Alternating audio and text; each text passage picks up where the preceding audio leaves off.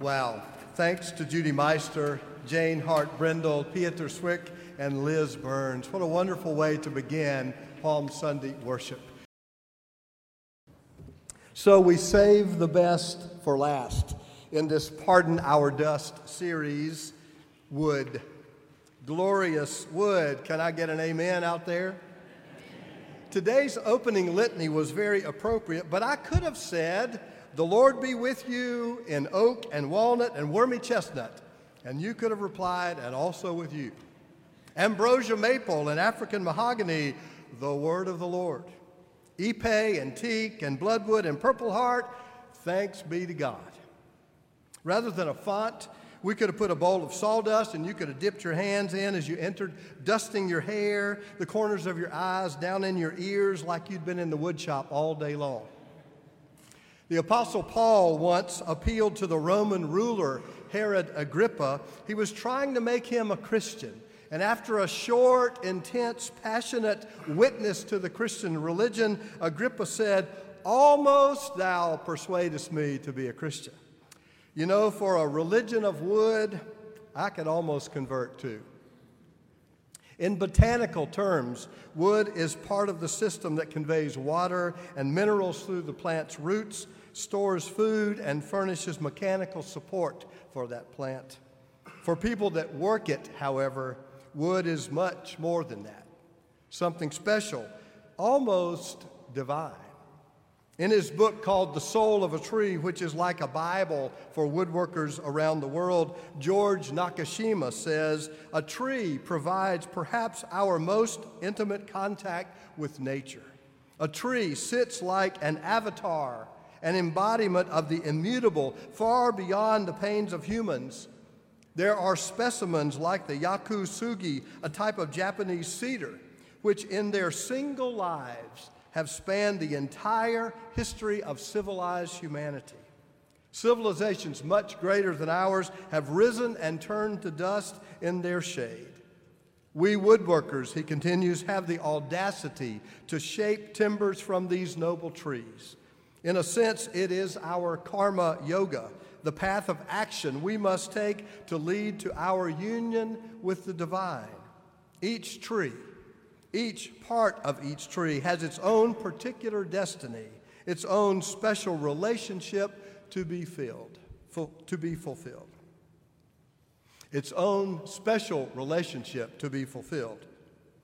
Palm Sunday can also be celebrated as Passion Sunday. Sometimes churches begin with the palms, which is cellulose, a type of wood, and then they move to the passion, that is, to the dogwood a tree which, by tradition, was the tree that provided the perpendicular beams of a Roman cross. Wood is glorious, but it can be grotesque, demonic or divine, just depending on how we shape it with our own hands. Thank God for wood. Each gospel has a little different spin on how this triumphal entry happened. Today we take a look at how Matthew tells this story. When they had come near Jerusalem and had reached Bethphage at the, house, at the Mount of Olives, Jesus sent two disciples, saying to them, Go into the village ahead of you, and immediately you'll find a donkey tied and a colt with her. Untie them and bring them to me. If anyone says anything to you, just say this the Lord needs them. And he will send them immediately. This took place to fulfill what had been spoken through the prophet, saying, Tell the daughter of Zion, look, your king is coming to you, humble and mounted on a donkey and on a colt, the foal of a donkey. The disciples went and did as Jesus had directed them. They brought the donkey and the colt and put their cloaks on them, and he sat on them. A very large crowd spread their cloaks on the road, and others cut branches from the trees and spread them on the road. The crowds that went ahead of him and that followed were shouting, Hosanna to the Son of David! Blessed is the one who comes in the name of the Lord! Hosanna in the highest heaven! When he entered Jerusalem, the whole city was in turmoil, asking, Who is this? The crowds were saying, This is the prophet Jesus from Nazareth in Galilee. Blessed is the one who comes in the name of the Lord. You have heard the ancient story.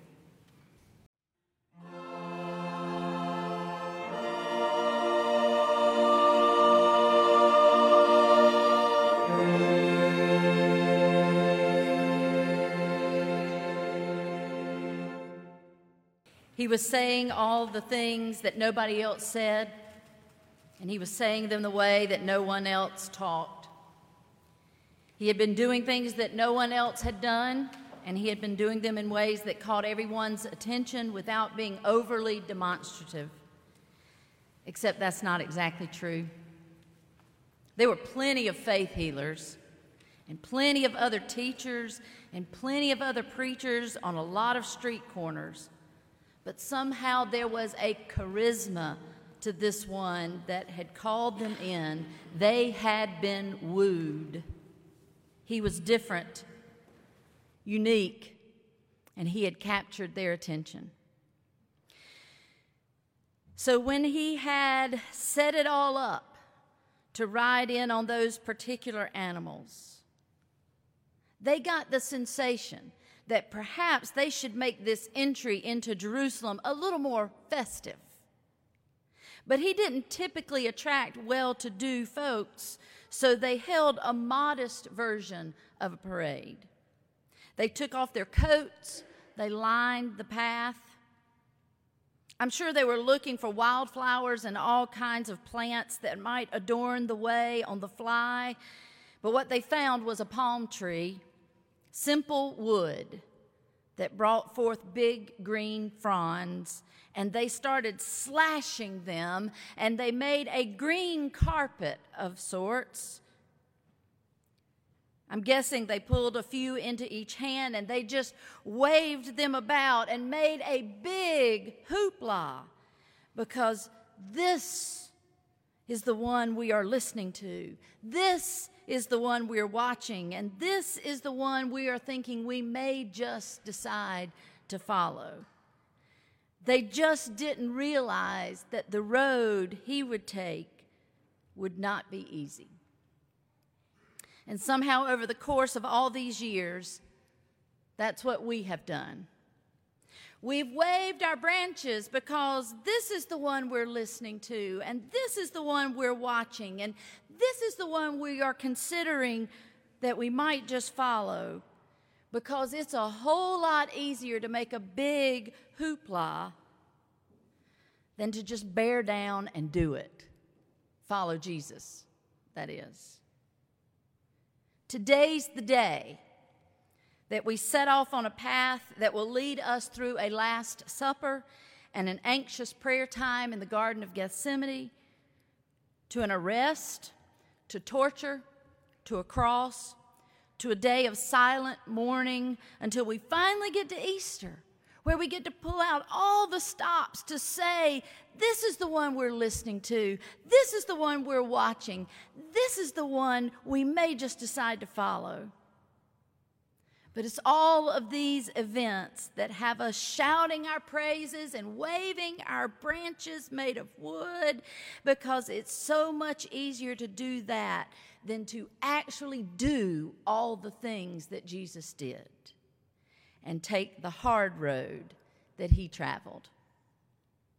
As we enter this holy week, may we not take the easy road of high praise but maybe this year, let's decide to actually follow Jesus. May it be so. Amen.